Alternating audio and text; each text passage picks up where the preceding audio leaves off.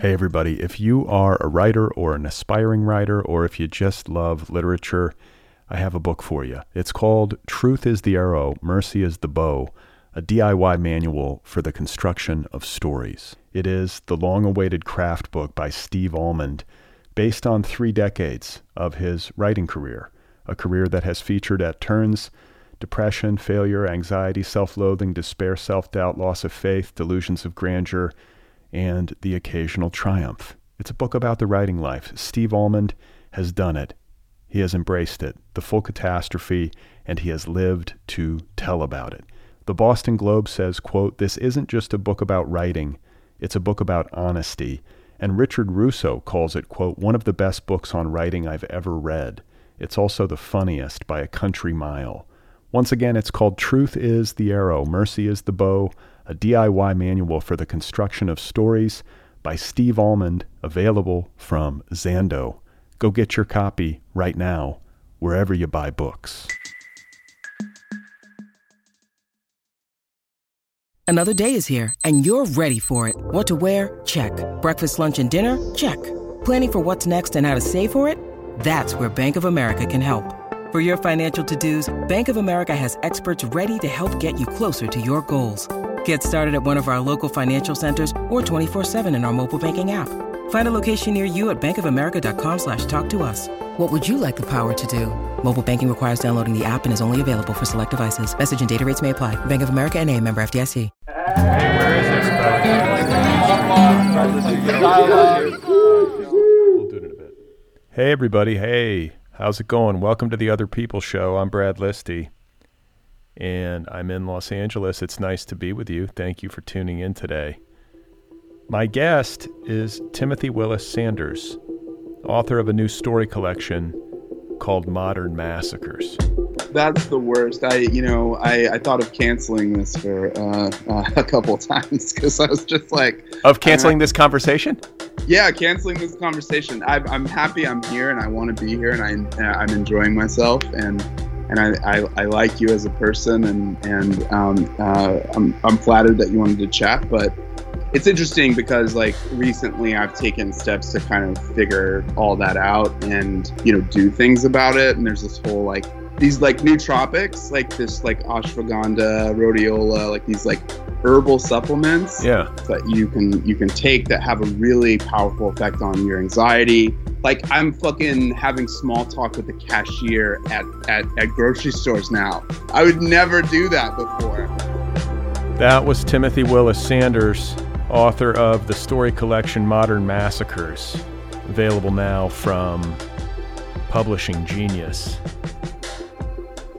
We had a great talk, went all over the place, as you can hear. A lot of fun. That conversation is coming up in just a minute. The Other People podcast has a free weekly email newsletter. I do a newsletter. It's my newsletter. It's an email newsletter. You can sign up at bradlisti.com or otherppl.com. It's the same newsletter in both places. I always forget to mention that. Today's episode is made possible by Vintage Books, home to bold new voices in literature that push boundaries and expand perspectives.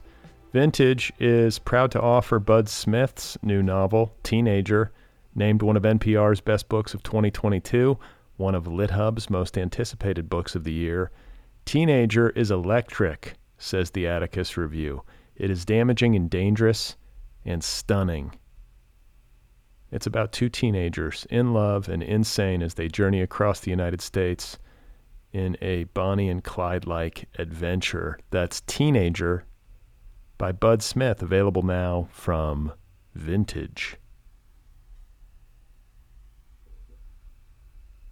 So today's guest, once again, is Timothy Willis Sanders, author of a new story collection called Modern Massacres, which is totally enjoyable.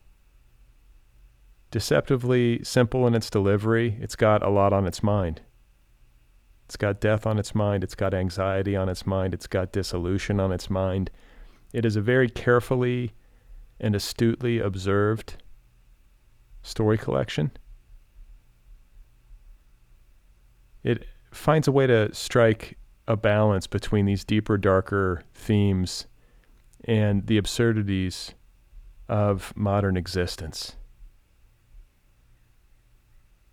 Psychological absurdities, physical absurdities, the micro experiences that characterize our day to day, juxtaposed against larger concerns, deeper trends, darker forces.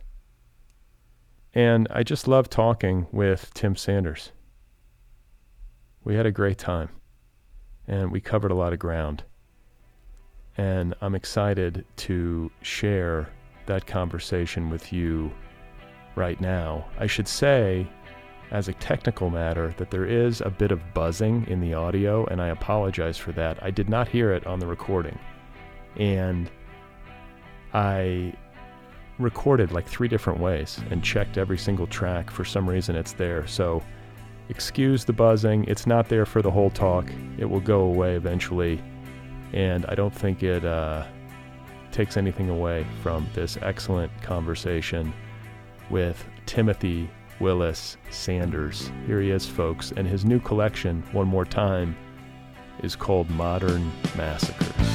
So I'm in my apartment. It's one of those typical San Francisco. I don't know if they're Victorians, if they're Edwardians, one of the Ians. And it's like I'm on a like I can see the street. What part of San Francisco are you in? I'm in the Lower Haight, so I'm like central San Francisco, uh, dead center of the city. I can go to the top of the hill and see uh, the Golden Gate Bridge. I can see Twin Peaks. I could see just the entire Bay Area, probably about a, um, a two minute walk from here. I was so, there. I was there earlier this summer. We took our kids, and every time I go to San Francisco, I'm just like, it's the most beautiful city in the in the country. It is. It's beautiful, but you know, it's like got that contrast. There's like, you know, there's shit on the streets. There's people shooting up in weird spots, and it's it's just a it's an interesting city in that way because there's just a ton of natural beauty, but there's just uh, like extreme versions of humanity that um, you know that that I've just become kind of numb to in this weird way. Well, wait a uh, minute, wait a minute, wait a minute, because like I live in Los Angeles and we have a, a lot of the same problems, like publicly, that San yeah, Francisco but, has, like the the unhoused people and people who are mentally ill wandering the streets, people with like serious drug problems, like violence, petty theft, all these things have sort of been on the rise and have been complained about, and so when my wife and I took uh, our kids on this road trip to San Francisco this summer, we got there expecting it to be like at least the equivalent of Los Angeles. We'd heard all these stories. Yeah. It was fine. It was yeah, fine. I was like, "There's, I mean, you should come to Los Angeles. I'll show you a problem." like, well, no, no. So, so in well let me ask you this. In los angeles at least from my experience it seems to be more concentrated. Like you don't have unhoused people walking through the wealthier parts of of of, of some beverly hills or some rich neighborhood in los angeles Increase, increasingly untrue. Increasingly it does happen. Yeah okay okay. I i yeah i think here is just like it's, it seems like it's like everywhere, even in like wealthier neighborhoods. You you just it's just there's there's turds on the ground, so it's like it's like it's everywhere. People um, just people just pooping openly in the sidewalks. Yeah, like that was the whole thing. Like you know, the mayor had a whole campaign about how she was going to clean clean the shit off the sidewalks. Like it's it's um uh yeah, it's everywhere here. But you know, I I enjoy it here. Like, despite the uh, human feces everywhere, I love it here. Yeah, it's it's a beautiful beautiful place, and and it's it's such a um, like it's such a fucking like a city in a in a snow globe. Like it's such an a, a, iconic American city and a tourist attraction and a postcard. It's like living inside of a postcard sometimes. And you live in the lower Haight, so you're like in the hippie like that's like the epicenter of the American hippie counterculture. But that's Upper Haight, but but yeah, it's it's right. It's it's adjacent. You know, like I think you know Janis Joplin's old house is like not too far from here. Like you know, it's just there's there's all these kinds of um, cultural things. Like the Castro is just a couple blocks south of here. so you know, like just all the iconic gay rights history that, that that's here as well is like is just really cool. I just love this city so much. I've been here for um, six years. I think when you last interviewed me, it was in 2015 or 2016, and I was in Austin. Right, um, right. You were in Texas last time. Yeah, I was in Texas. So I this is the first time I've lived in a blue state uh, my entire life. So um, I'm just really, um, just really enjoying it. Why did you move? Uh, I moved for my job. Like my job, I, I got offered a job out here, and and uh, first I was like, no, I don't want to move to California, especially uh, the Bay Area. Just you know, living in Texas, you just hear all these stories about how expensive it is and, and how impossible it is to live. But my uh, my then girlfriend, now wife, uh, got pretty upset with me and was like, "We have to go." So we uh, we left, and it was the best decision I ever made. Yeah, Gene and I talk about it a lot. How uh, we just got out of Texas, and uh, how awful Texas was. So I don't really miss it. The only thing I miss about Texas is the is the food. It's like for all the beauty and and and wonder of California, I can't seem to find a decent plate of barbecue or a good taco to save my life. I'm sure there are good tacos, but uh, the barbecue is just atrocious. But otherwise, I don't really miss Texas at all. What is the difference? That's an interesting person. That's an interesting situation for a person to be in. Is to be a lifelong, especially in this version of the United States, which is like so polarized or whatever. To be somebody who has spent their entire life in red states and then to move to like the bluest of blue states, like. It, what was the experience like? Well, it was really good because it was, um, we moved here in October or September of 2016. And I think you'll, you know, remember two months after that, you know, Trump was elected. I think three weeks after that, we went and saw Rebecca Solnit speak. And, you know, when you go into public spaces in Texas, you're, you a, a certain percentage of that, more than half of those folks are probably going to be conservative people. You know, if you go to a sporting event or if you go to, um, uh, you know, a, a big box store or like, you know, any kind of public space, you're going to just encounter conservatives. So for the first time when I went and saw Rebecca Solnit speak, it was, um, I can't remember the name of the theater. Uh, it was, uh, I saw Ta-Nehisi Coates there. Melissa Broder was there, but it was just full, filled with people who were like like me who, who think like me in terms of and, and have the same politics as me. And you know that was really different you know like when people speak and before they speak they acknowledge that you know they're holding this event on stolen land. Like that shit doesn't happen in in Texas you know. I remember I was listening to the radio here and they were talking about the sex ed program in public schools in California. And it was like how they were opening up and talking about teaching kids about you know um, LGBTQ uh, people, you know, to, to like third graders, and and how some people were upset about that, but you know, for the most part, everybody just kind of accepted it as something natural and, and okay, and that was really shocking, and I don't know, it was just it was it was really interesting making the transition, and I was just like I should have done it a long time ago. I don't know uh, what kept me in the South. I, I, think there are things that I still really love about the South that I still really miss. Here's here's how I'll, I'll put the, the, the, biggest difference. When you for, for people in the South, they will be wonderful and respectful and sweet to you to your face. So individually, like they are really nice people. They hate you when you're in a group. Um, when it's a, a group of you, that's when they hate you here it's like, you know, they'll be mean to your face or they'll be fake or mean to your face, but as a group, you know, they, they accept you and, and will live amongst you. So I, and that's not just like a white and black thing. That's like, you know, uh, any kind of, you know, marginalized group. That's, that's the approach. So, you know, if you're gay in the South, you know, your, fa- your family members individually might accept you, but have a problem with, uh, with um, you know uh, the group versus the individual. So it's just it's really interesting, and I think I, I, miss I miss being able to say hi and and howdy to people on the street, and like strangers will be nicer to you in the South and in grocery stores and in public spaces individually. um, than they are, I think, out here. I don't know. It's it's um, it's just it's, it's, it's just my opinion, but but yeah, it's what it's what my my experience has taught me. So this new collection, Modern Massacres, I read in a sitting, which you can do. It's a it's a short book. You know, it's what is it, hundred pages. Yeah. Um, uh, of is this flash fiction? Is that what you would you characterize it as such or no? I wouldn't, I wouldn't call it flash fiction. Some of the stories are just longer, so yeah, I wouldn't I wouldn't characterize it as flash fiction. Uh, flash fiction to me is like a paragraph, like 150, 300 words. Um, this is definitely something more expansive than that, I think. So it's called Modern Massacres, so I think I had death on my mind when I read it anyway. but the, each uh, each of these stories seems to me to be about a kind of death, or at least some sort of threat of destruction. uh, I I don't know. I had I, was, I always try to develop unifying theories of story collections when I read them. You know, I'm like reading there, looking for like the thread or looking for like what the what the overarching statement is. But I feel like this is a collection that has death on its brain. Am I wrong? Mm.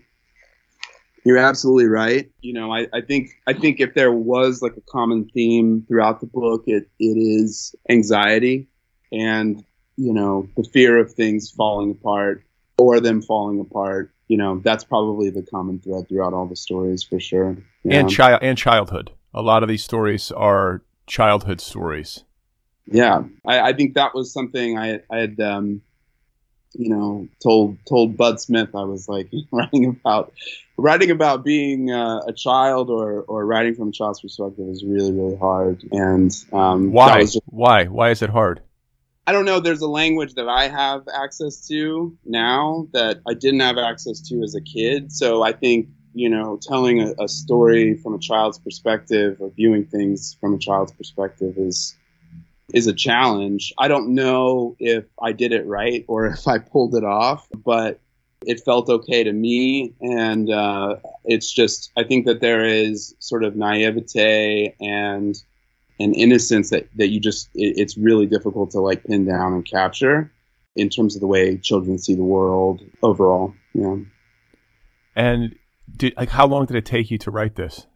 So some of the stories, like the first story, Arizona, like that was probably one of the first stories I'd ever written, and I think that had sat on my hard drive for about 15 years. It's funny because there are probably about 150 drafts of that particular story. That story has been told in several different ways, several different styles, and and has just evolved. And then there were just some that I had just written specifically for the collection that, you know, I wrote in like two months or something. So it just really depends on on uh, on the individual story. But yeah, the the first story, Arizona, as I mentioned, was just a story that I knew I always wanted to tell, but I just could never ever get it right. And I don't know if I did get it right but it, it feels good to have it out in the world at least. So, how did you know when it was done? If there's 150 different versions, like you just at some point you give up? no, I think, um, you know, I, I think, you know, I think it's it's more about like when I whenever I I uh, it's this interesting question like oh when when is something done and I think whenever I read something, there are two ways that I know it's good. And this goes for like um, listening to music or just taking in any kind of art. And it's after I leave that thing, does it come up in my brain again?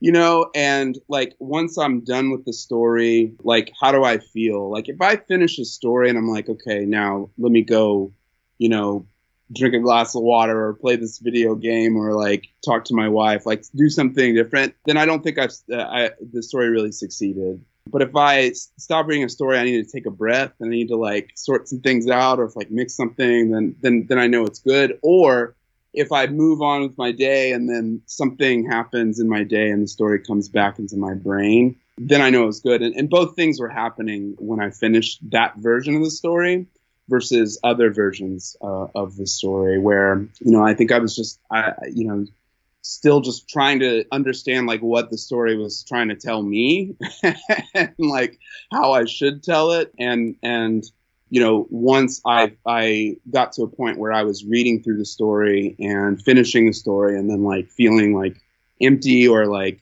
you know emotional in some way, um, or like out of breath or something, then I knew that it was it was ready to go and and it was it was done. And then I would you know I would see a bald man and like think about you know the the character in the story, the uncle in the story, and and and I'm like okay, you know this is something that is sticking in my brain both immediately after I read it and then you know days later when I see someone on the street who might happen to look like someone in the story and that's usually when I know that it's it's doing something real and that it's able to go out into the world. Am I satisfied with it? No. Do I do I you know do I sort of you know think it's the greatest thing ever? No. But I do know that it's out there in the world and it can walk on its own two legs and it's going to travel and different people are going to interpret it and, and, and, take it in, in, in different ways and you know uh, hopefully feel something from it and and maybe get a laugh too. So Men with bushy mustache uh, mustaches. yeah, yeah, yeah, exactly. They they exactly. symbol they symbolize something for you. They symbolize a kind of uh, virility and toughness, right? Yeah, it's true. It's true. um, so yeah, that's that's how I know uh, something is, is done. It's interesting, like with music. I have this whole thing where, you know, if I'm listening to like somebody recommends something, I'll like put it on.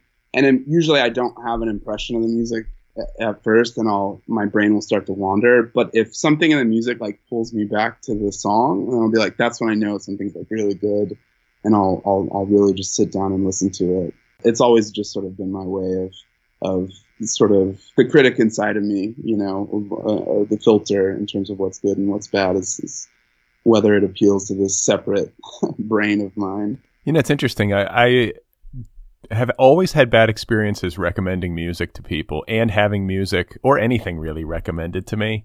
It's that thing where like when you really love something and then you want to recommend it to someone and you almost get a little bit too emotional about it or something. Yeah. It's almost like a kind of uh, violence. You're like, you need to yeah, listen to this.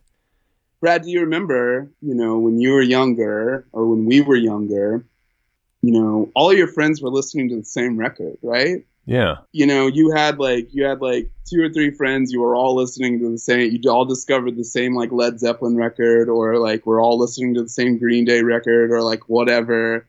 And nowadays, like everybody has their own bubble and like their own set of uh, music that's like perfectly tailored for them. Right. And so right. it's so much more difficult to recommend music now. I feel, and it's always like an active experience. It's always like a deeply emotional experience. Like it's deeply personal, and if, if somebody doesn't like it, then you know uh, it's rough. The worst thing is when somebody recommends music to you, but then makes you listen to the to the song in front of them. Like you've got to actually like listen and respond in real time, and you like you're. I feel pressure, and then conversely, or like uh, uh not conversely, but uh, like in in a similar way, like recommending a restaurant to somebody and then they and then they go to the restaurant or you take them to the restaurant even worse. You're like watching them eat.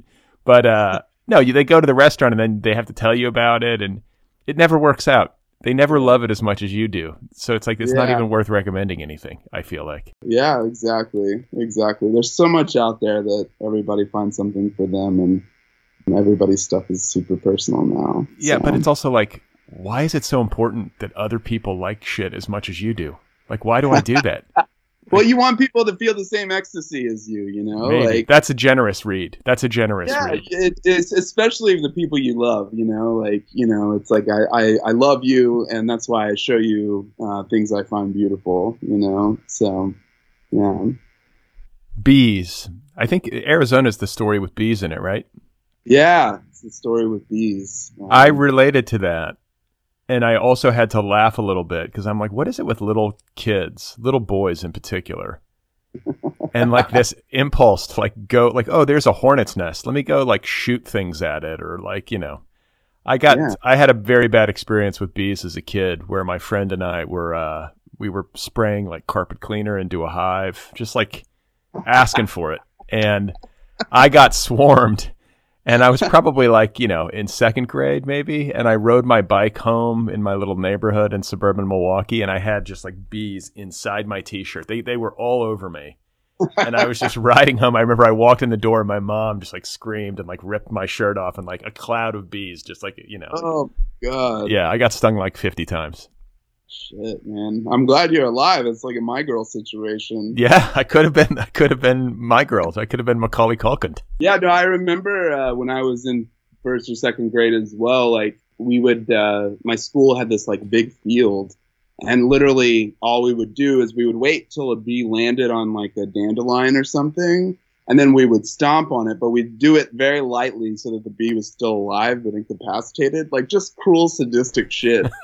and then we'd put it in our baggies that our, our sandwiches came in that our moms packed for us. We'd put it in our baggies and then we'd go around and scare the girls um, with the, the you know uh, the one winged you know mauled bee inside of the sandwich baggie. but wait, uh, with the food in there too? No, no, no, empty, empty. Oh, okay. I was like, oh, sandwiches, and we'd go out and hunt bees. So yeah, that was that was a thing with with me and my friends. So I don't know what it is. It's just playing with fire. When I was a kid, like I almost burned down my uh, my parents' house playing with matches. I still have scars on my fingers from from playing with fire. It was just you know the the rush of it, the thrill of it, and the danger is just irresistible when you're a kid, you know. So well, and also like some sort of sense of invincibility. You just don't yeah. realize. Just want to test yourself and see how how tough you actually are. Hey, everybody. If you are a writer or an aspiring writer, or if you just love literature, I have a book for you. It's called Truth is the Arrow, Mercy is the Bow a DIY manual for the construction of stories. It is the long awaited craft book by Steve Almond, based on three decades of his writing career, a career that has featured at turns depression, failure, anxiety, self loathing, despair, self doubt, loss of faith, delusions of grandeur, and the occasional triumph. It's a book about the writing life. Steve Almond has done it. He has embraced it, the full catastrophe, and he has lived to tell about it.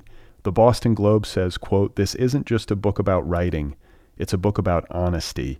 And Richard Russo calls it, quote, one of the best books on writing I've ever read. It's also the funniest by a country mile. Once again, it's called Truth is the Arrow, Mercy is the Bow, a DIY manual for the construction of stories by Steve Almond, available from Zando. Go get your copy right now, wherever you buy books. Many of us have those stubborn pounds that seem impossible to lose, no matter how good we eat or how hard we work out. My solution is PlushCare. PlushCare is a leading telehealth provider with doctors who are there for you day and night to partner with you in your weight loss journey. They can prescribe FDA-approved weight loss medications like Wegovy and Zepbound for those who qualify. Plus, they accept most insurance plans. To get started, visit plushcare.com slash weight loss. That's plushcare.com slash weight loss. So how many years have you been writing now?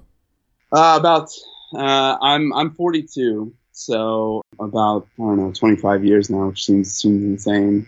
It does, doesn't it? I'm kind of in the same boat. I'm like, how did all this time go by? I'm wondering what your sense of the literary world is today and like how it's changed versus like when you were younger. Like you were alt lit online writing. is that is that an, is that a fair assessment? Correct me if I'm wrong. I guess so. You know, I always like I always bristle a little bit, but you know, I, I guess it's it's it's like it's interesting how accepted that term is now, and and it's interesting how things that start as like little internet jokes and and 10 15 years later like are like a big serious thing that people will probably write about in serious ways and and um, I just think it's like a shorthand for certain communities like sub communities or whatever. Like to me it's just like oh yeah like I kind of associate you with a group of writers that I don't know seem to coalesce in in the same spaces online.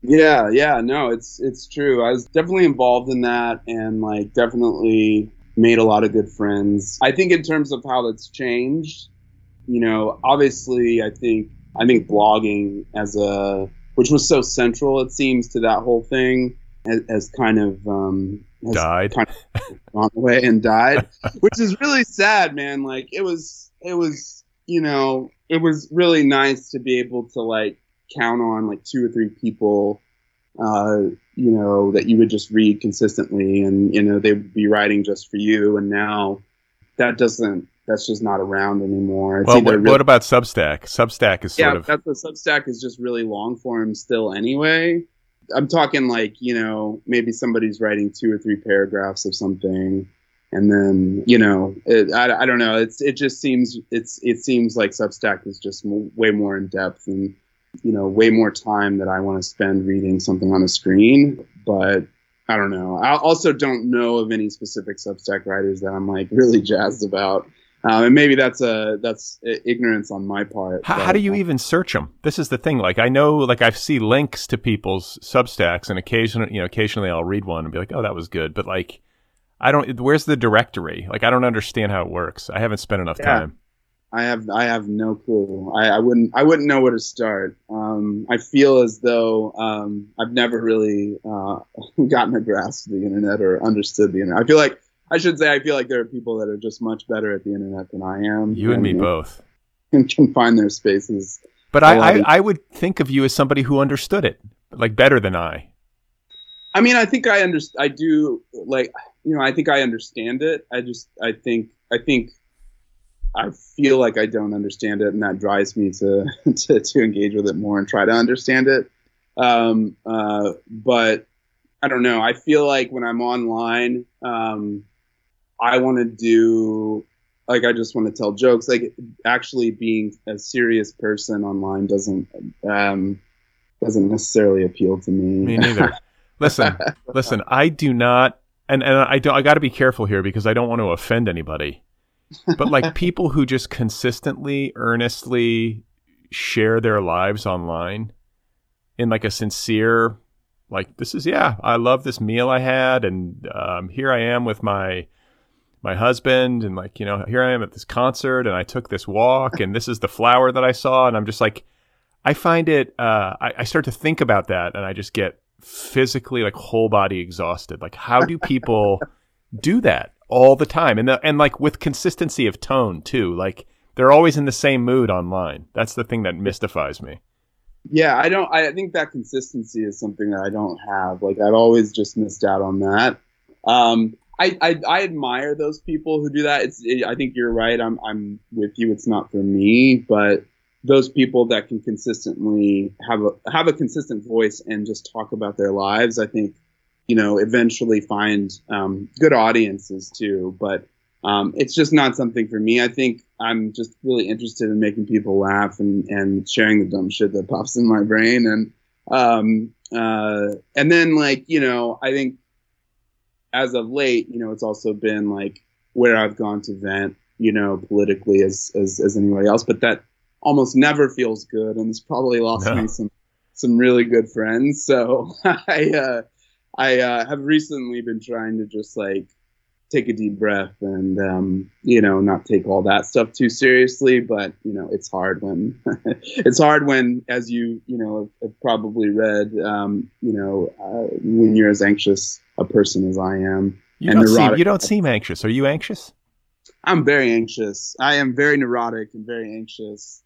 Um, uh, and and introverted, but I I you know, I I've, I I I also have this other side of me that's really extroverted and really just open and forward and uh, way braver than the other side of me. I don't know what it is. I've never been able to to explain it. Um, uh, but there's just uh, there's there's some kind of like resilience that I have and and um, exuberance that I have that uh, I've never been quite quite able to to understand uh, after many many years of therapy um, uh, as well. But do you know but, what you're anxious about? I'm i mean, is it just like is it generalized anxiety or is it like specific things that trigger you?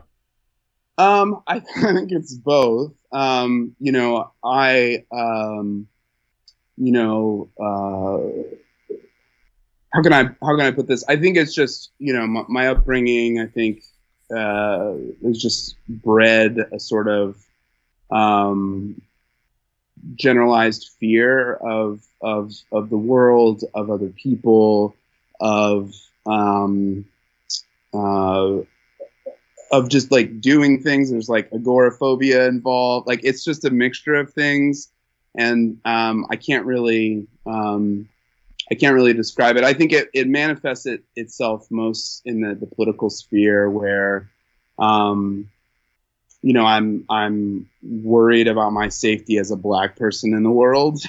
um, so there's just like that anxiety. Um, uh, there's just anxiety about the planet. Yeah, I'm, I'm just a, a super anxious person. I, I, feel like I'm doing a shitty job explaining it, but, but well, listen, yeah. listen, it's not unmerited. I mean, right? Especially living down in Texas, though you, I mean, really living anywhere, um, person of color or a person of a marginalized group, I, I, think there's some right to feel anxious. And really, like, we all have a, a claim on anxiety in this world. Yeah. You know, it's, uh, there's a lot to be anxious about.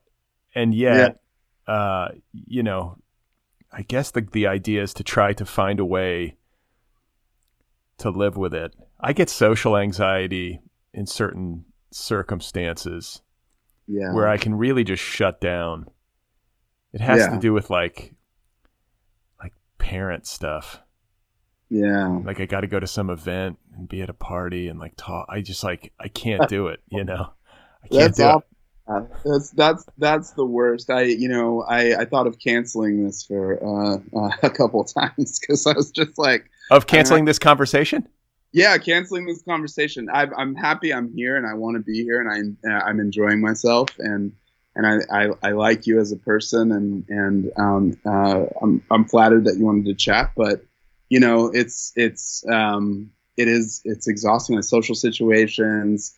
Um, it's interesting because like recently I've taken steps to kind of figure all that out and um, you know do things about it. And there's this whole like um, maybe it's it's um, this weird like technocratic or like uh, thing to say, but the these like nootropics, like this like ashwagandha, rhodiola, like these like herbal supplements, yeah, uh, as like this like booming industry right now. And so one of these companies like caught my eye, and I started taking some of these like um, Joe Ro- um, Joe Rogan has a company called uh, Onnit. Have you heard of this company? I haven't, no, but it is, uh, you know, uh, as painful as it, it is to admit, it's it's it's similar to that stuff where it's just kind of like you know these herbal supplements that you can you can take that have a really powerful effect on your anxiety. Like I'm fucking having small talk with the cashier at at, at grocery stores now. I would never do that before. Um, uh, like it's just crazy. What's the? Um, what are you taking? Tell me. I want I want some of this. So it's uh, they're they're uh, so ashwagandha. I think you can get it at Whole Foods. Uh, ashwagandha, um, you uh, rhodiola rosea, which I, I, think is a bit more powerful, but really just obliterates my anxiety. I never wanted to be on any kind of SSRI or any kind of like, right. yeah, just, like I, I didn't want to take any chances there. Um, and so uh, you know these herbal supplements are great. Rhodiola is really really great. You just have to be strategic about how you use it. Like I can't really do it every day. You just have to be like, okay, I have this stressful. I'm going to this party, so let me take half this, and then you can just have a wonderful time at the party. It's crazy. No, okay, so like, okay, so stop for a second. Ashwagandha. How are you dosing yourself? So yeah, that's also a thing. It's all you know. All this stuff is unregulated. You know, you have to find out what's right for you. So I have a company that um, that sends me kind of these like compounds that are designed to like make you feel a certain way and you know uh, you know not sort of build tolerance and and help you not have you have some weird come down, but you can get the just isolated particles on their own. So ashwagandha and rhodiola, and then there's um, there's also like lion's mane. Um, Isn't that a uh, mushroom? Yeah, total. It's a it's a mushroom, and it'll make you feel great. um, uh, but when you buy them in in a bottle, like for rhodiola, like I had like 500 milligrams, and I I took it on the first day, and I was like, holy fucking shit! Like I just everything was just better, and like yeah. Okay, so everything's better. Do you get high? No, I mean it's there is a euphoric aspect to it, definitely, but you know, um, I think that just like you talked about generalized anxiety, it's just like a voice. It's like, oh, you're not good enough. Oh, what if this happens? What if that happens? What if this happens? You know, that all goes away. and so you are noticing other things more and when you're noticing other things more like you're feeling like oh wow this is actually a really great tree you know? Like just just shit like that like you know? That um, sounds like you're high dude. I've got to say yeah, it does. Like it it, it is a uh, a euphoria that that comes along with specifically rhodiola. I think with ashwagandha and um and lion's mane it's more of like a you know, it's more of like a soft Adderall, kind of like focus and like you're more present but but both things really do a great job of getting you out of your head and and and um and, and present i think. It's a shame i don't have a sponsorship deal with these companies because i feel like there are like thousands of listeners right now like feverishly scribbling down uh, notes. I, I i just tried not to be too evangelical about it because i feel like the essential oils person when i talk about it. And like honestly like the community around nootropics is kind of douchey right now. Right. Uh, um, uh, but I do think that they are really natural remedies to the anxieties that, that we feel every day and, and can provide real help. I know people who are, you know, suffer from P- PTSD, suffer far worse than I do with depression and things that, you know, use herbalists and, and, and dose, you know, one of three, four adaptogenic herbs. Uh, and it really helps them. So listen, I think because I'm in your camp, I, I like again, no shade on people who take SSRIs and benefit from them. Yeah. But like no, the way that I'm wired is that I am I just I'm worried about side effects. I don't want to take anything. Uh, I like natural.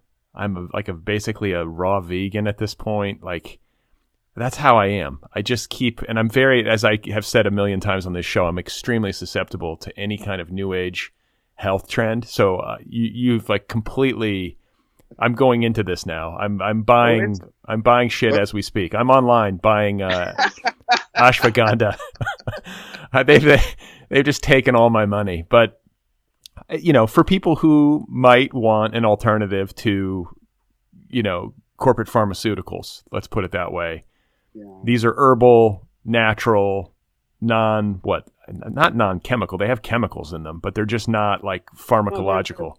Yeah, they're they're they're, they're either amino acids. Um, my dog's about to bark. Um, they're either like amino acid amino acids that are naturally produced by the brain, or they are herbs like or mushrooms, um, just basically dried out and ground up and, and thrown in a capsule. So you know who Paul Stamets is, the mushroom guy. You ever seen that yeah, guy? He wears the mu- he wears the hat made out of a mushroom. He's like completely Mr. Mushroom maybe maybe I don't know that guy. I'm I'm thinking of that uh, mycelium uh, documentary that yeah. came out. Yeah, yeah, he's the guy with the beard. He's the guy. I mean, he uh, he's got a company where he sells all these supplements. He's probably killing it. Yeah, I do want to say though, like in terms of corporate pharmaceuticals, you know, there are some people who need those to survive. Right. And there have been um, some incredible miracles that have come out of that. So I feel like there's often this like you know this dangerous dichotomy that's that or false dichotomy that's set up between like pharmaceutical companies and like natural remedies. And the fact is is that both have their risks and and all bodies are really different. And people um, uh, sort of react to different things in different ways. But some people need corporate pharmaceuticals to actually like live in the world and survive. And so that's right. That's right i don't want to undermine that but uh, or sound like i'm just dogging on that but in terms of like you know the um, what are those called uh, the SSRIs and, and things like that. I think you know I, I'm like already having like suicidal ideation. I'm not going to do anything like everything's fine, but you know when you when you're you're anxious, there is just like a desire to just like turn it off, and sometimes your brain can just go to those dark places. Again, you know. I'm, I'm I'm okay. Please don't text me after you hear this.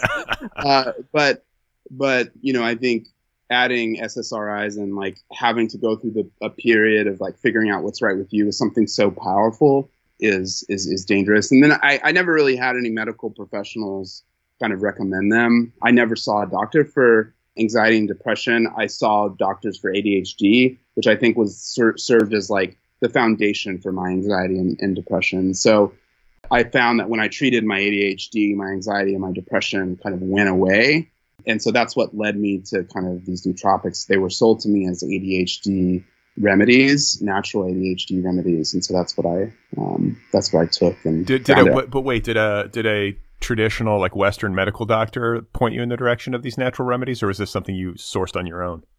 No, it was something I sourced on my own, but obviously, like you know, I'm like, are there research papers? you know, like how many people are in this study? Like you know, because the, the FDA doesn't look at them, and and they are unregulated, and you know, there isn't a doctor. You know, to your to your question earlier, there isn't a doctor that's telling you take you know 200 milligrams of this. You take 500, you you know, you get like you go crazy, look at a, a, tree, and you're like, oh my god, it's so beautiful, and then like maybe I should tone this down, like, and so you take half the next day, and like you still feel great, but you're not like freaking out or anything, you know, you're not you're not yeah flooding your brain with serotonin. Yeah. What's your daily take? Like, what do you take on a daily basis? So the the thing with them is that you have to um, cycle, so you can build up a tolerance uh, to them. So I had um, taken rhodiola for a week, and then I switched to ashwagandha, and then I switched to lion's mane, and then I'm going to switch to rhodiola. So I take about 200 milligrams of rhodiola. I, I would take 200 milligrams of rhodiola each day. I would then next the next week take around you know three to 400 milligrams of ashwagandha, and then you know next go around I would take about 200 to 300 milligrams of um, of lion's mane on a daily basis.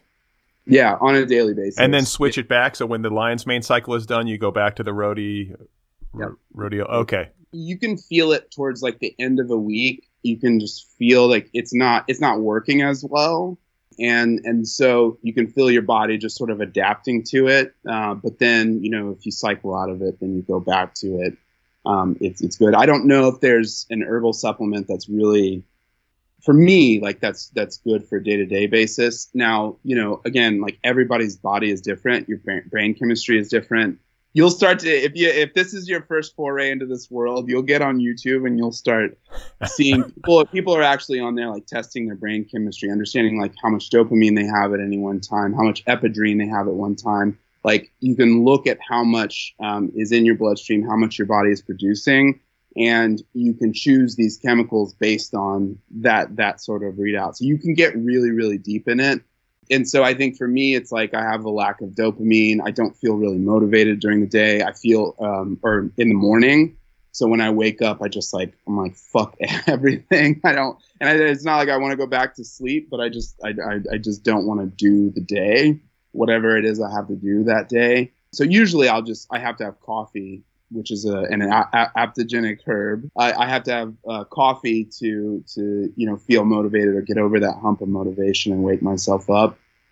Um, but now I just kind of I take I take herbs. I still drink coffee from time to time, but I just take herbs. But Brad, it's a journey. You're gonna have to figure out like what is good for you, uh, and uh, you know it may be a little weird for a sec. Well, I, am fascinated by it. I, and like yeah. I'm sitting here drinking my uh, I drink yerba mate yeah, yeah. But it's a basically coffee. I mean, it's a it's got uh, xanthines. It's a kind of caffeine.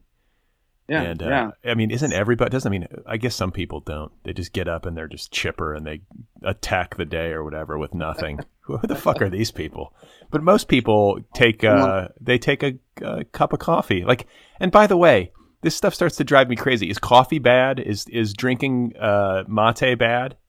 I, I have no idea. You know, I don't I don't think so. I haven't I haven't read anything and that that suggests it, but you know, who knows? I, I, I you know I don't it goes know. Back, goes back and forth. Like you'll read something where it's like coffee's actually good, and you have seventy percent less chance of dying of like you know cancer of the ass if you drink coffee, and then you'll read something else where it's like coffee's going to give you a heart attack and you're going to die. You know, it's just it's endless. There's never. Smoking is bad. That's all I know. I just uh, smoking just is objectively bad or eat, eat too many fried foods. Yeah. Yeah. yeah. You smoke weed? You live in San Francisco in the lower Haight.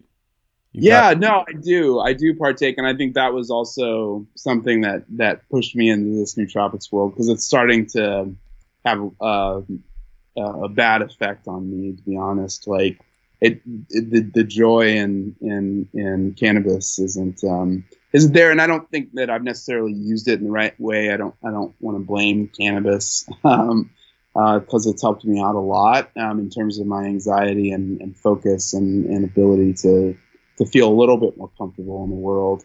But I think you know at, at this point it's just adding to my anxiety. Like, and so I'm I'm like taking just tiny little puffs, like Yeah. at like 8 p.m. and then you know I'm I'm fine. It's Um, a it's an age thing. I, I like I feel like cannabis has become a, another failure for me. It's like I feel like I failed. Like I can't be a stoner. I can't do it. I just get Yeah. stupid, and I wish and I have this like aspiration for some reason to be like the cool stoner, and I'm I'm bad at it. I can't do it, Yeah. and I don't even drink anymore. I don't even have anything. I'm just like I'm too fucking old to do anything. Yeah, yeah. Well, I mean, that's good that you're not drinking. Drinking is is is, is alcohol is like literally poison. And I have this whole thing like where I'm like, you know, uh, you know, men drinking beer is like the ultimate of, of boy fun and male bonding, but it's just killing us. Well, and like- smoking. I mean, all the things, the things that are legal, right? I mean, I, I guess weed is legal in certain places now, but it's like we make cigarettes and booze legal, and they're both just like straight up poison. And they, and the thing too is like, I mean, listen, I, I don't begrudge anybody enjoying a couple drinks, but it's like you bet if you hang around sober around a bunch of drunk people, it's so annoying. yeah, it's it's really annoying, and it's it's just kind of like when somebody is that drunk, it's just kind of like like what's going on? Like you know, um, what are you what are you trying to numb here? Um, like you know, something else is going on. Yeah, it's hard not to uh, come off like a judgmental asshole, but I think I have uh, really found value in getting healthy, and I think at some point, um, I think some people just find it really sexy and interesting to not be healthy, especially you know creatives. I don't know. It's I I just uh, um, this has just been a maybe it is an age thing, but I've just been like uh, I just want to take the best care of myself as possible Yeah, because I know too. I got too go. much going on. I can't be hungover. That's the deal. But I can also here, like, just to like dive into um, my my feelings of failure again. Is that like there are people I think in the world, and you and I sound like we're both not one of them, who are like what I would call sensualists. Who they they fucking love life. They love to go to a restaurant. They like relish their experience of life. They go and they look at art and they're just like this painting and like I got none of that. I can't be that level of an enthusiast. I'm like, there's something dead inside of me that is alive inside of them. Do you know what, you know who I'm talking about though? They just like, they love it. They, they get so excited about it. And I'm like, these are people who would never spend like a fraction of the amount of time I have spent thinking about whether or not I should like take nootropics or like quit smoking weed or, you know what I'm saying? All this stuff. Like they just, if it's around, they enjoy it and they relish it and they move on to like, you know, the next museum or restaurant or whatever it is. Yeah, yeah. You never know what's going on with somebody, though. I feel like those those those types of people, uh, you know, have have hidden lives as well that you, you That's right. you might you might not see. It's all an act. Yep.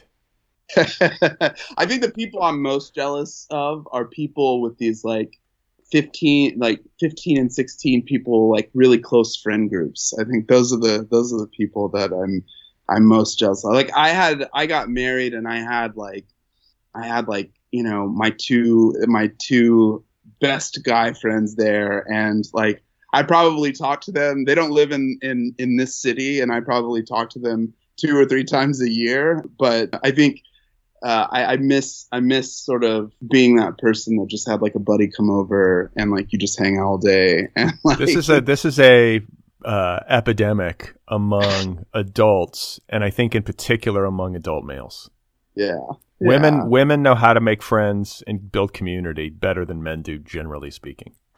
Yeah I think that's that's I think that's the case I think men are more suspicious of, of other people than than women generally are um, paradoxically or, or ironically simply because you know the, the world is way more unsafe for women uh, but they seem to be more open and um, uh, interested in bonding. You know, it's like uh, you know your wife uh, makes a new friend, and and you know she's like you have to meet her husband, or it's like I don't know this guy. Like who the fuck is this guy? Like, It's exhausting. It's exhausting. this is but this is where I I'm because I can listen. I can do this show. I can talk to you or anybody like this one on one for an hour or two, and I'll have a blast. I love it. Yeah, But man, I look at friends of mine who have these social lives that literally just considering what they do makes me tired. And I just, I start to get anxious because I'm like, I can't do this. Like the constant schmoozing and breakfasts and like, let's go for a power walk together and like, let's chit chat. And I'm like barely hanging on here. I'm like, how do people have the energy and the space for all this? you know, take some ashwagandha. You'll be, you'll be, you'll be great. I'm needed. I, I think I'm going to be. Listen, if this if this shit works as well as you say, I'm going to become an evangelist. I will be. Know, uh, I, had a, I friend that um, uh, he um, he's like uh, you know he's a guy who would you would never in a million years think would read a self help book or let alone recommend one. But he he gave me he, he recommended one to me and it was um, uh, the Men's Guide to Anger or something. I, will I'll, I'll send you a link. And um, I got it, and, and normally I would I would never read the, uh, this type of book. This is kind of like pop psychology kind of kind of books, but because it came from him, I was like, okay, I have to I have to check this out. And you know, they talked about you know men's ability to to to make friends and how you know men are and like i was saying earlier like men uh, uh, are, are sort of a little more afraid of being vulnerable especially being vulnerable about, around men especially being vulnerable around men that they don't know. And so it it it it causes this this sort of anger which reinforces the isolation. And so it's it's a really interesting book and and gave me a lot of insight. And so it, but but what it what it what it did was it made me sort of be a little bit more open with the men who are my wife's friends partners and i found that it was still like there was still like this brick wall in, in terms of like i'd, I'd just like I'd, I'd invite them over. You know i might not like there might be part of me like i just want my day to myself. I don't want this strange guy. I don't know this guy like you know. But i do know that on some level i want some some uh, male companionship in some in some way, and so you know on you know, and it's it's it's I'm I'm met with sort of blank stares. Like men don't know how to how to deal with that, and it's just kind of like, no, I'm I'm good, man. yeah, know, like, right. It doesn't it's, work. It's really weird, but I'm I'm really sort of um, just trying to as I get older and and and just grow my own emotional intelligence as as as as like I would any other uh, type of intelligence. And so I'm really just trying to be more open and vulnerable, uh, just with the people in my life and with the men in my life, and just say, you know, hey man, we hung out that one time, and I really miss you. You know, like right. You would never say that to a man. Women say that shit to themselves all the time. Like women will, with strange women will compliment each other's fucking pants men will like rarely ever do that. And it's so it's so i like your pants tim. So I, you got great pants. I can't even see them and i like them i just want to let you know. Thank you. Thank you. Uh, so i don't know. It's it's weird because i thought that you know i like growing up like you know elder millennial gen x cusp kind of thing like you remember that whole thing in the 90s like men getting in touch with their feminine side and like we're still like you know 30 years on from that and that's still just like maybe it's just for me but like it still seems like a uh, tough thing it's know? not just for you. And i think too like you know you talk about wanting to be vulnerable open. You talk about wanting to be funny online. Like the thing that keeps flashing in my brain is like boundary issues. Like if you're somebody who is vulnerable and if you're somebody who is funny online like those things seem like virtues to me and something to aspire to right you can get in trouble with that. People go, God, I just wanted to have small talk with this guy and he's telling me how he actually feels. Or, you know, this guy's online making a joke and like now I'm offended. And it's like, you know what I'm saying? Like, it just seems like traps to me. It's like, ugh, you know, like that's where I, that's where like the negative, cynical side of me comes out. I'm like, it's not even worth it. You know, you try to do this and people well, you're like worried about the you're worried about the like what other people will think of you and i think that's that's um you know that's the that's the one thing that you know I think we're all trying to trying to struggle with is this balance between being ourselves and and not being weird and, and coming off as weird to everyone else. And I think the more we embrace ourselves and you know it's it's really interesting because I talked about you know getting healthy and what they don't tell you about getting healthy is that you lose a lot of unhealthy friends and you may love these people like Right. they may be like really close. You may have like these really solid memories, but because you are kind of growing as a person and you know not really interested in in in them anymore you know they'll distance the the, the friendship or the relationship kind of um, uh, dissolves. And it's like it's like you know you're in a, a relationship with your wife you have to grow at the same time. If one of you grows at some a, a different pace there's a lot of friction that comes up in the relationship. And maybe that friction is good and has to happen so that you do grow at the same pace. But if the same thing happens to your friends but it's also like the flip side of that is that you get a lot of new friends and so you're navigating a lot of newer relationships as well. And so that's like you know another another kind of layer. So i don't know it's, it's just it's just really interesting. What i've noticed over the last six years is that i've lost a lot of friends but i've also either um, strengthened the, the the bonds that I already had with existing friends, or I've and, or I've made and or I've made new friends. You know, friends that are sort of not not at my level, but like in on the same journey as I am uh, in in life. Yeah. Hey, it's Ryan Reynolds, and I'm here with Keith, co star of my upcoming film, If, only in theaters, May 17th. Do you want to tell people the big news?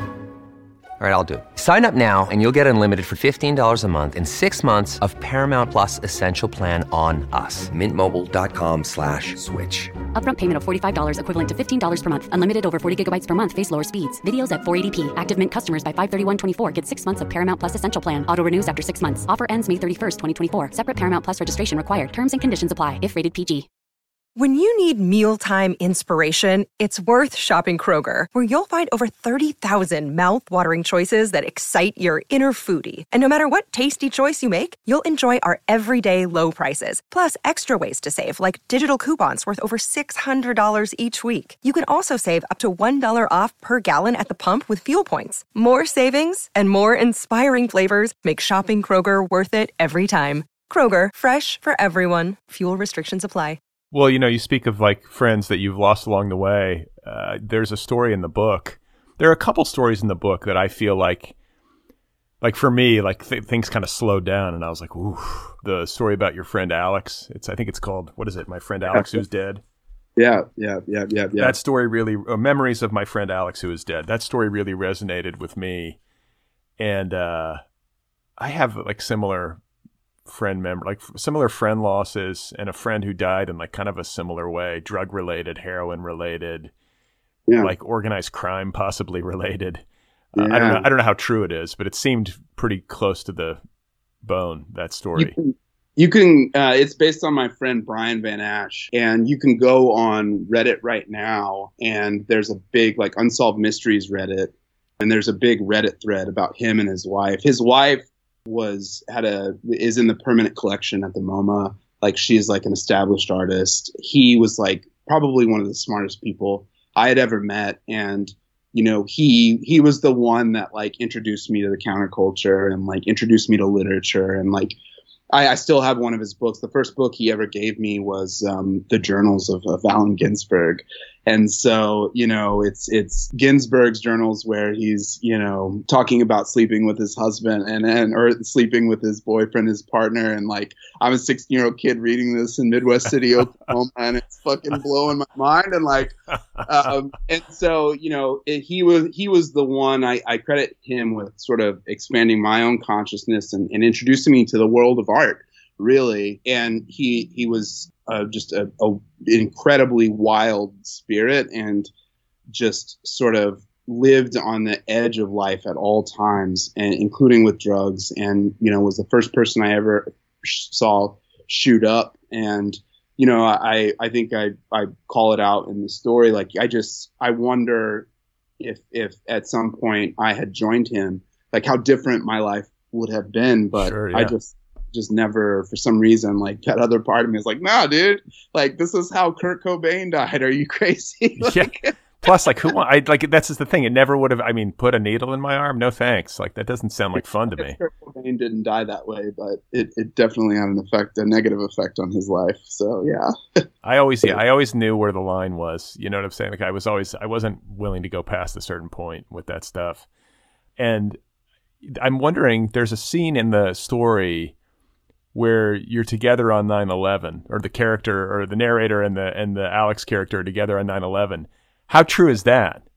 It's really true. So the thing about Brian is that he, you know, we like the first time I did MDMA, I, like I had this like, it was really like it felt really good at first, but I did it with Brian or Alex in the story, and he, you know, he didn't like it. He was like, "This isn't something that that it, it's like I feel dead inside. I don't like how how this makes you feel. I want to go home and go to bed." And so I was crashing with him, and and this is like two it was like actually two weeks after 9-11 but it was still just like plastered all over the news and so we we get to his house and he makes this pallet on this hardwood floor it's like a sheet and i'm like you know, I'm like my teeth are chattering. I'm like rolling like crazy, and he lays down on his couch, passes out, turns on the TV, turns on CNN, passes out on his couch, and I'm just like on the ground as the towers are coming down, and I'm like on drugs, and I'm just like, oh, God. it was one of the worst experiences of my life, but but yeah, one of uh, one of several memories that I have uh, of the time I spent with him what's funny is that one of his best friends I was never really close with when I was in high school, um, but I've since become really close with. And I, I, got an opportunity to show him the story, and he was like, "Man, you just you really you really got Brian." And I really wanted you know a version of, of Brian to sort of live on and and and tell that story. So that story is like something that's like really just like an homage to the person who um, introduced me to art. But it, it his his life was really really tragic, and you know he died in this really really really brutal way. But you know he still found the love of his life and who was who is this incredible artist. So I don't know. It's just really a, a fascinating story, and I'm glad I got it down. And yeah, it's a beautiful story, and I'll let readers, you know, listeners can read it to find out the details. You know, that seems like a good uh, incentive for them to pick up the book and you know, to to just sort of dive a little bit more into the collection and its theme, you know, we've been talking about anxiety, dread, death, menace, you know, all these things that sort of uh, loom in the culture and, you know, things that we have to reckon with as human beings, uh, psychologically and otherwise. And I want to read a, a, section that I loved. And I'm to, I, I got to remember what story it's from. It might be from the title story, Modern Massacres. Yeah, yeah, uh, yeah. But I'll read this section and just bear with me here. All right, all right. Yeah, this is interesting. I've never uh, heard anybody else read it. Yeah, so. I, am going to read it because I I just loved it and I sort of marked it with my pen. Alex watches a couple in matching. I haven't had my coffee yoga shirts, and the word coffee's crossed out. So Alex watches a couple in matching. I haven't had my coffee yoga shirts struggle to com- control the clumsy labradoodles. He thinks about how he would confess to anything the secret police wanted. He senses himself worrying that, for the crime of slurping his drink, the woman in the yoga coffee naps shirt, this is a different woman, would report him to the secret police. You can't control what people think of you. Alex senses the man in the tan suit staring more intensely now. He thinks, when genocide happens, there is always someone, somewhere, slurping expensive coffee. He packs up his book and leaves the coffee shop. He looks down the street where he sees more people carrying yoga mats and wearing yoga pants.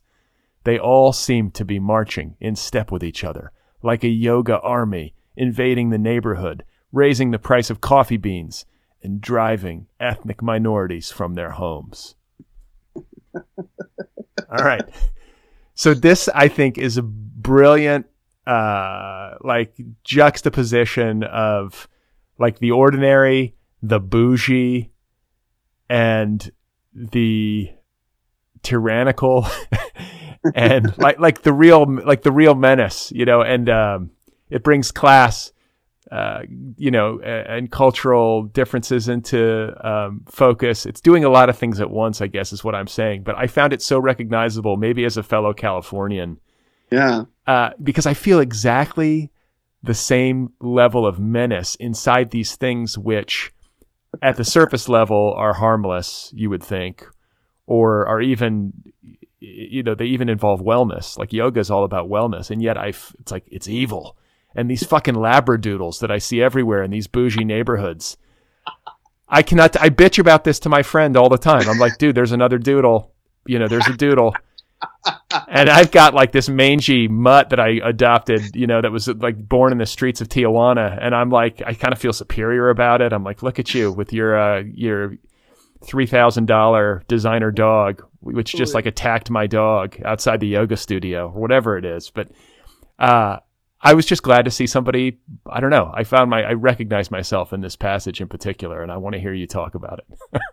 oh man, I, I'm so glad. I'm so glad you asked me about this because you know, I, I particularly love that story because I think one, it encapsulates just eh, class anxiety, racial anxiety, political anxiety. Just like I wanted to just kind of distill it all down and, and get it into to one story. Um, and it, you know, you you read the story, like not a lot happens. Like it's just about a guy who walks to a coffee shop, does a little reading, and then like walks back. You know, really, there's there's there's not much happens actually in the story, and most of the drama takes place within the character's anxiety and and and the the character's imagination. And you know, I think a lot of so you know, I'm a, a big history buff, specifically Russian history, like Eastern European history. I've read probably five or six biographies of Stalin. Why? Why? Uh, why? This is what I, I, I actually I absolutely could not tell you why you know literally caucasian people from like why they why they fascinate me so much well i I'll, I'll tell you this like the first the first writers to have a big impact on me were the tolstoys were the dostoevskys and so i really wanted to understand the environment with which they came about. And so that got me led me to russian history. Stalin um, i think i you know i discovered him in college but he seemed to me like to be this person who represented the extreme of, of sort of left wing ideology. And as a leftist in college who had communist friends, you know, I really wanted to understand what I was really an advocate of and what I was really like, what I what I really believed in, and and so it became fascinating to me that that that you know that he as a person, you know, belonged to this ideology that was all about representing the worker, representing the small man against the tyrannical rich man, and uh, class warfare and all that stuff, but it, it, ended up sort of going all the way back and being uh, really fascistic. So anyway, I, I, I, understand totalitarian regimes have always been um, really uh, of deep interest to me. My dad fought in the the first Gulf War. I've read a lot about Saddam Hussein. Um, his regime, the idea of this one man who can can can you know sort of mystify or or sort of entrance an entire nation and get them to hang pictures of him in their houses and then kill anybody who, who disagrees is is really interesting to me and fascinating about how that all that comes about. So I've been reading about that stuff for like 20 years, but it never found its way into my work.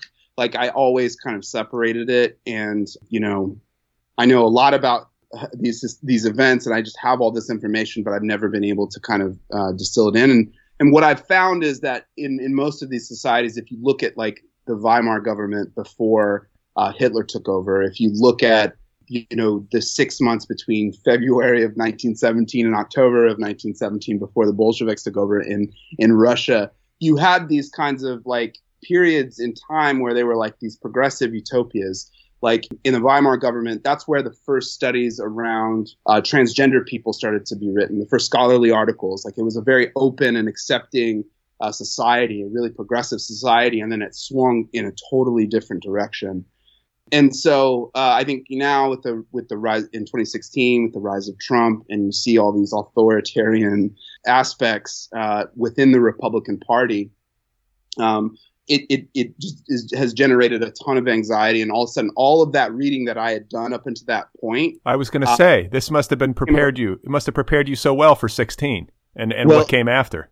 Well, it became such a reality. Like it could definitely happen here. Like it could definitely happen here. You could have the Oath Keepers hit food supplies in in in you know the middle of California. You have the whole swath of the middle of uh, you know all of middle of California is filled with Nazis who have to pay like Gavin Newsom taxes and you know like and, so uh, there there is this reactionary element that's within the United States that um, got really close to total power And I think that's really terrifying. And I think we could have the same types of situations as here, especially as we sort of get further out and our memories of, of the war, World War One and World War Two, become more distant. We lose all that history. We start to not really understand the Holocaust, you know, not really understand what actually happened in in um, in Soviet Russia.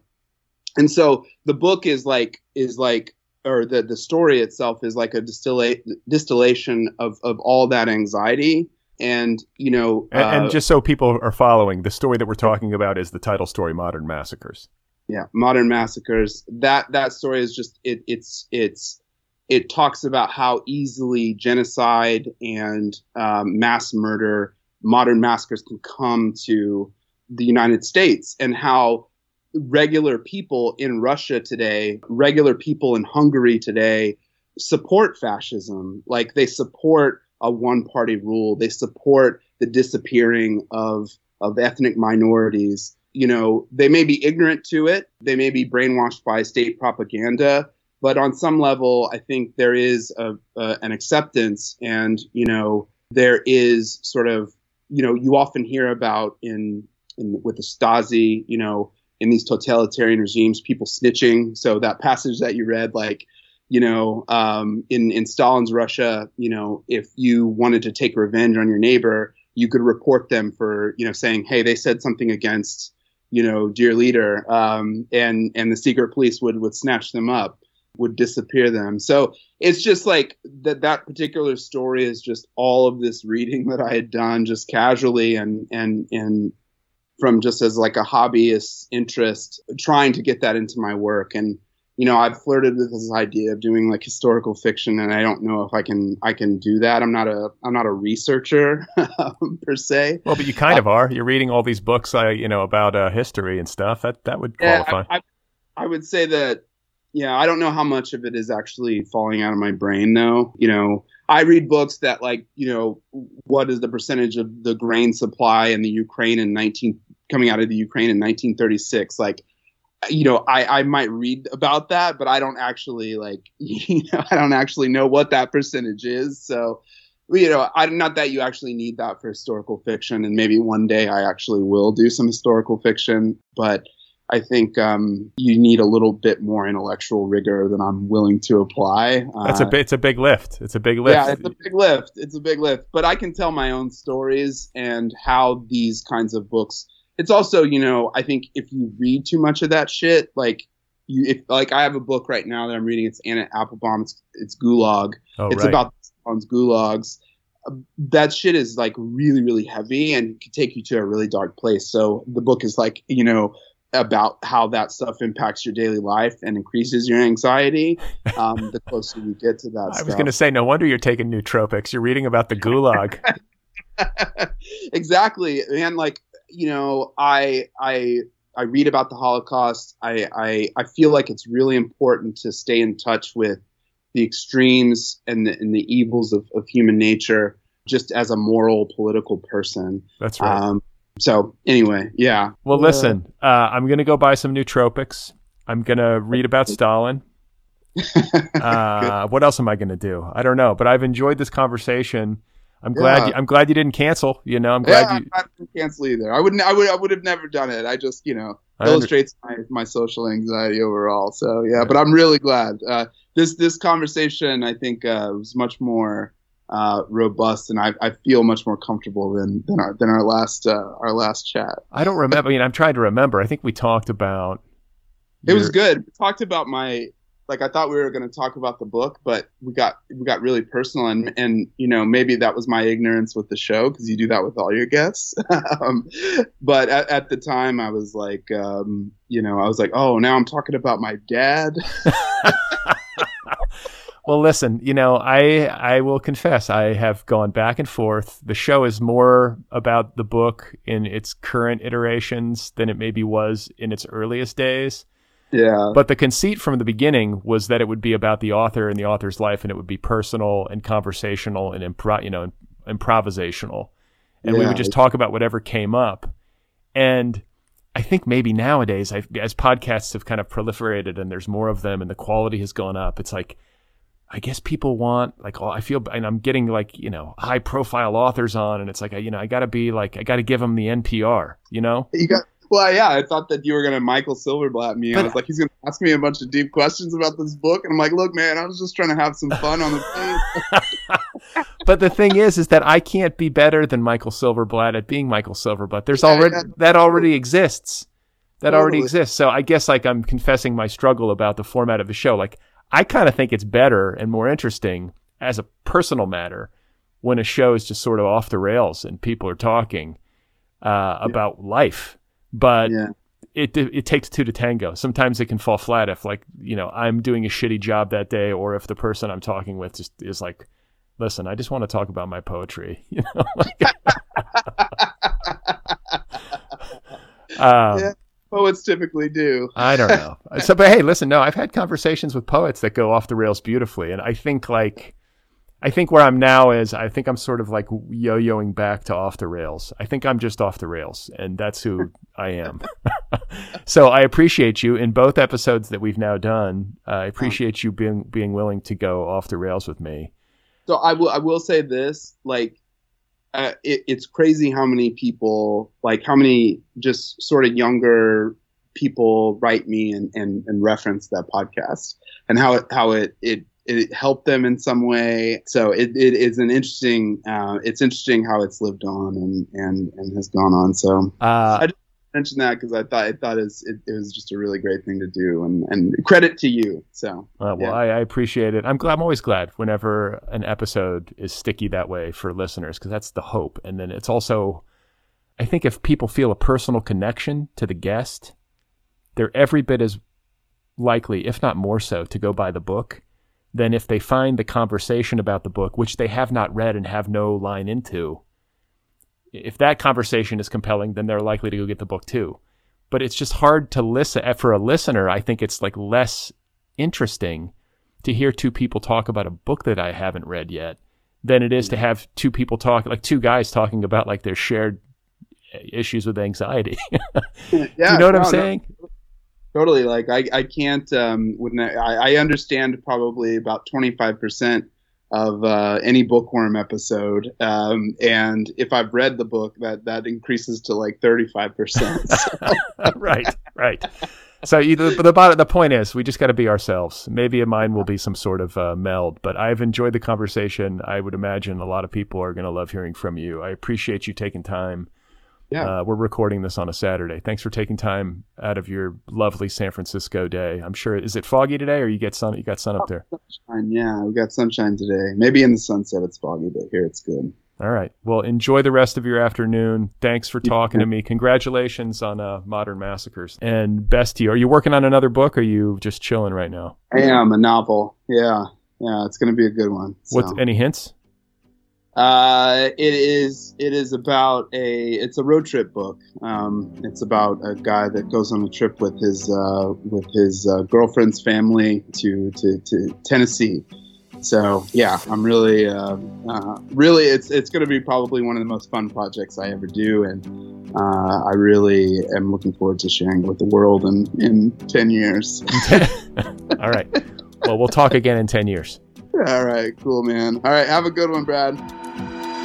Okay, folks, there we have it. That was Timothy Willis Sanders. His new story collection, Modern Massacres, is available now from Publishing Genius. You can find Timothy on the internet at neutralspaces.co slash TWS. You can also follow him on Twitter at Timothy Sanders. Again, the story collection is called Modern Massacres. Go get your copy right away. The Other People podcast is offered freely. All episodes of this show, nearly 800 and counting, are available to you, the listener, free of charge. It's a listener supported show. So, if you like this program, if you get something from it, I hope you will consider supporting it. You can do so for as little as $1 a month. I've tried to make it a no brainer. $1 a month over at Patreon dot com slash other PPL pod. That's P A T R E O N dot com slash other PPL pod. You can uh, throw a dollar in the hat every month, three dollars, five, ten, whatever you prefer. As you move up the scale, you can get gear, other people t-shirt, other people tote bag, sticker, book club subscription, etc. Patreon.com slash other PPL pod. If you would like to get your hands on a copy of my new novel, Be Brief and Tell Them Everything, you can do that wherever books are sold. It's available in trade paperback, ebook, or an audiobook edition narrated by yours truly. Again, it's called Be Brief and Tell Them Everything. Available now from IG. Go get it if you so desire. If you would like to email me, the address for this show is letters at otherppl.com. The Other People podcast has its own official app. Not sure if you're aware of that. It's a great app. It's a great way to listen. It is free. Go get the Other People with Brad Listi app wherever apps are available. The show is also available on YouTube. So if you're a YouTube person and you want to watch uh, or listen to the show on YouTube, you can do that. Just go search for it by name, Other PPL with Brad Listi, and then hit subscribe when you get to the channel. It's free. If you would like to rate and review this podcast, I would appreciate that. It helps. So wherever you listen, Apple Podcasts, Spotify, Stitcher, whatever, go drop a rating and a review. It'll take a couple of minutes and it will really help the cause. Otherwise, next week on the program, I have as my guest uh, coming up Luke Dani Blue. It's our book club author for the month of September. Great talk with them, and I'm excited to share that one with you. So stay tuned. Thank you for listening. I hope you're doing well, and I will return shortly.